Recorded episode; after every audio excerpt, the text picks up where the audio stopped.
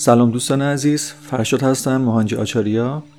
امیدوارم که حالتون خوب باشه و تا الان از مطالب استفاده کرده باشین.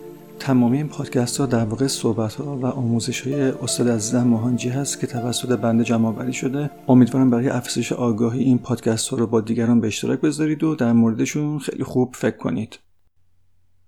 موضوع امروز پادکست در مورد مایندست یا ذهنیت هست. و البته این موضوع ساده نیست. چون قرار دادن ساختار ذهن در قسمت و بخش مختلف آسون نیست. اما مهمه چون می‌تونیم اون در هم و بر هم بودن نظمی ذهن رو برداریم و به یک وضوح و شفافیتی برسیم که این باعث زندگی بهتر میشه. در غیر این صورت این به هم ریختگی و آشفتگی ذهن می‌تونه بر شما غلبه کنه. در حالت کلی دو نوع ذهنیت وجود داره.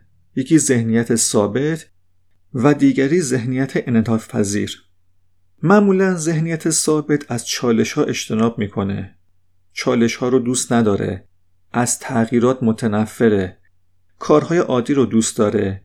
اگر هر تغییری اتفاق بیفته حتی اگر در حدی مانند تغییر غذا در روی میز باشه ناراضی و ناراحت میشه.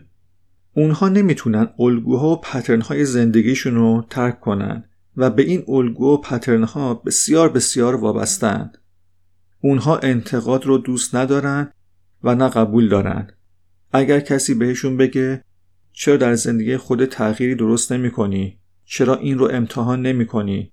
اونها نمی‌تونن بپذیرن چون مطمئن هستن کاری که انجام میدن درست و صحیحه.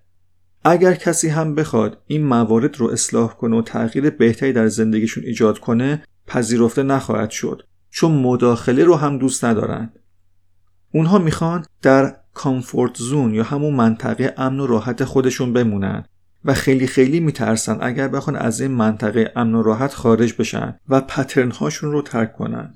این گروه در مسیرشون فقط موانع رو می‌بینن و همیشه در مورد مشکلات بحث می‌کنن و سعی می‌کنن به دیگران بگن که این وضعیت درست نیست این آدم ها درست نیستن مشکلات دارن اتفاق میافتن و غیره. همچنین احساس می‌کنن که تلاش کردن بیفایده است. چون زندگی به هر حال اتفاق میافته.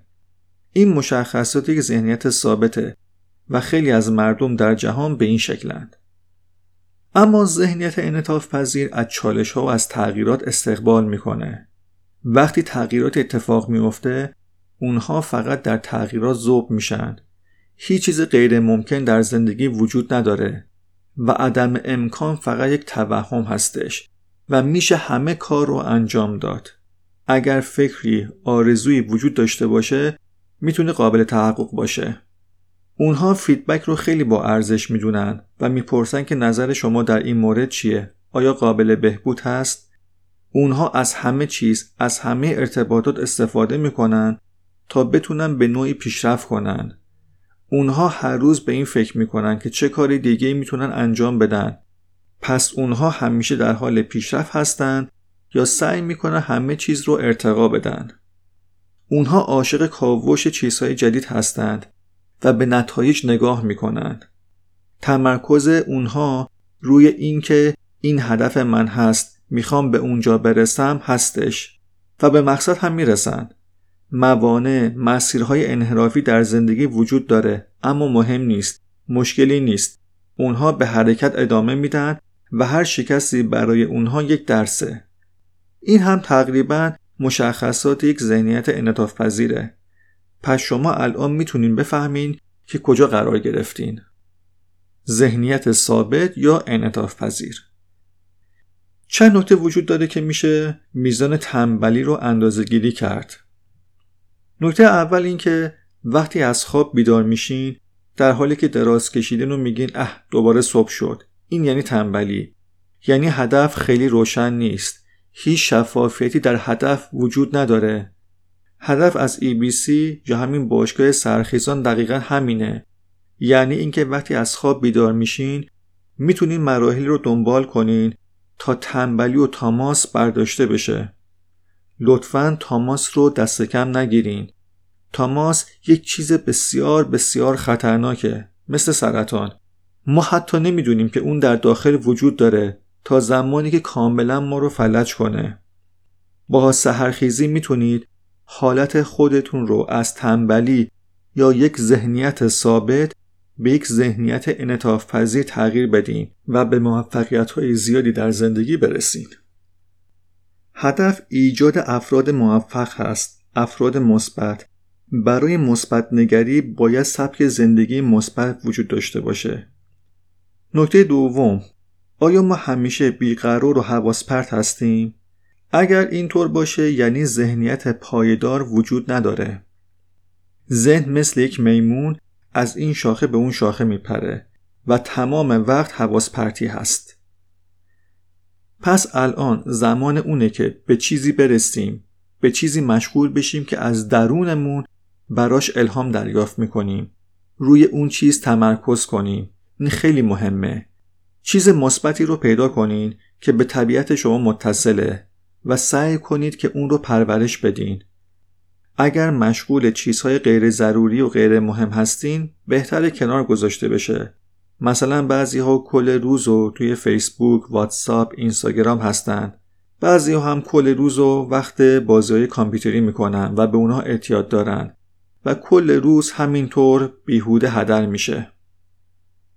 برای اینکه از زمان بیداریمون بهترین استفاده رو ببریم اگر مشغول چیزهای غیر مهمی هستیم که ما رو از هدف واقعی زندگی دور و جدا می‌کنه باید اونها رو اصلاح کنیم. اگر هدف واقعی شما از زندگی رسیدن به لیبریشن یا رهایی هست شما در تضاد با زندگی نیستین. شما در زندگی کاملا با ثبات و پایدار هستین. از زندگی لذت می‌برین. زندگی رو میپذیرین. در نتیجه تمام افرادی رو که با شما در ارتباط هستن میپذیرین. شما تبعیض قائل نمیشین انتقاد نمی‌کنین سعی نمی‌کنین که آدما رو از دور خودتون برونین. شما همه رو میپذیرین و بسیار فروتنانه به اونها قدم برمیدارین.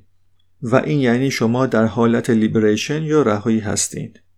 دقت کنین نمیگیم که تفریح کردن چیز بدی هست. یا باید از همه لذت هامون دوری کنیم هر چند وقت یک بار تفریح کردن مثل دیدن یک فیلم سینمایی بیرون شام خوردن خوبه اما باید نگاه کنیم که آیا ما وقت زیادی رو صرف کارهای غیر مهم می کنیم؟ نکته دیگه که باید دقت کرد این هست که آیا جریان انرژی در ما مثبت و مناسب هست؟ پرداختن به چیزهای مثبت، افکار مثبت، کلمات مثبت، عملکرد مثبت باعث ایجاد جریانهای انرژی مثبت و خوب میشه. درگیر شدن در فعالیت هایی که دوست دارین انجام بدین که البته باید با هدف زندگی شما سازگار باشه جریان انرژی خوب هست. هوسرانی اعتیاد اینها باعث هدر رفت انرژی میشه. دقت کنید که خیلی از آدم ها زمان های زیادی رو صرف اعتیادهاشون می‌کنند. اگرچه ممکنه که جریان انرژی خوب باشه اما مثبت نیست. دوستان سوالی پرسیدن که درباره آفرینش توضیح بدید. آفرینش در سطوح مختلفی اتفاق افتاده. موجوداتی از سطوح مختلف آگاهی در جهان وجود دارند و همه موجودات توسط یک آگاهی خلق نشدند. به طور مثال شما به یک کودک و به یک استاد معمار خاک رس میدین. کودک تا اونجا که بتونه چیزی از خودش خلق می‌کنه. اما اون استاد معمار چه چیزی رو خلق می‌کنه؟ قطعا یک چیز کاملا متفاوت. همون خاک رس همون ماده اما تجلی ها متفاوت. چرا؟ چون آگاهی خلق کنندگان با هم متفاوته.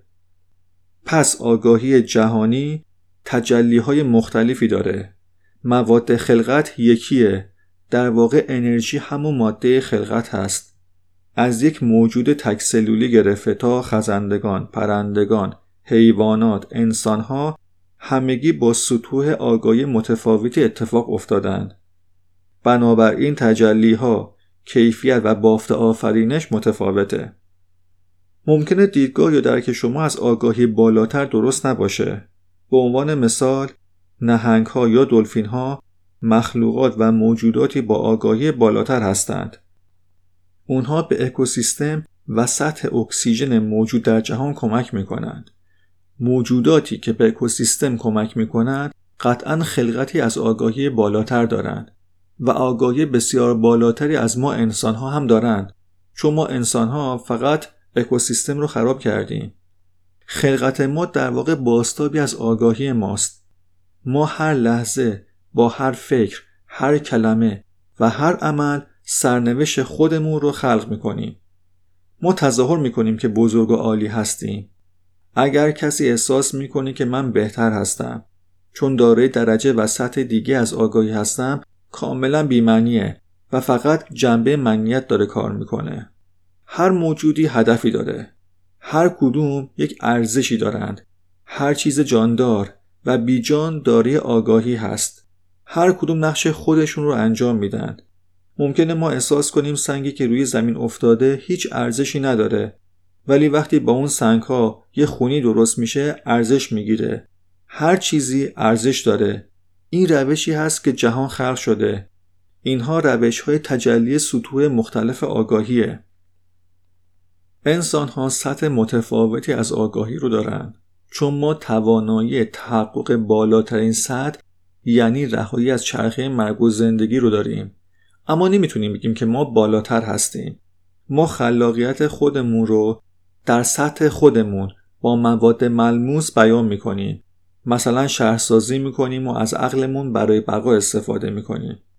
البته که موجودات عالی دیگری در مکانهای دیگری هستند که قابلیت ایجاد ماده را از طریق انرژی دارند. در پادکست های بعدی همراه ما باشید. برای ارتباط بیشتر با ما به صفحه اینستاگرام Mohanji's Universe و Consciousness Mohanji و کانال تلگرام Mohanji's Universe مراجعه کنید و یا به آدرس Mohanji's Universe at gmail.com ایمیل بزنید. در آگاهی استاد عزیزم موهانجی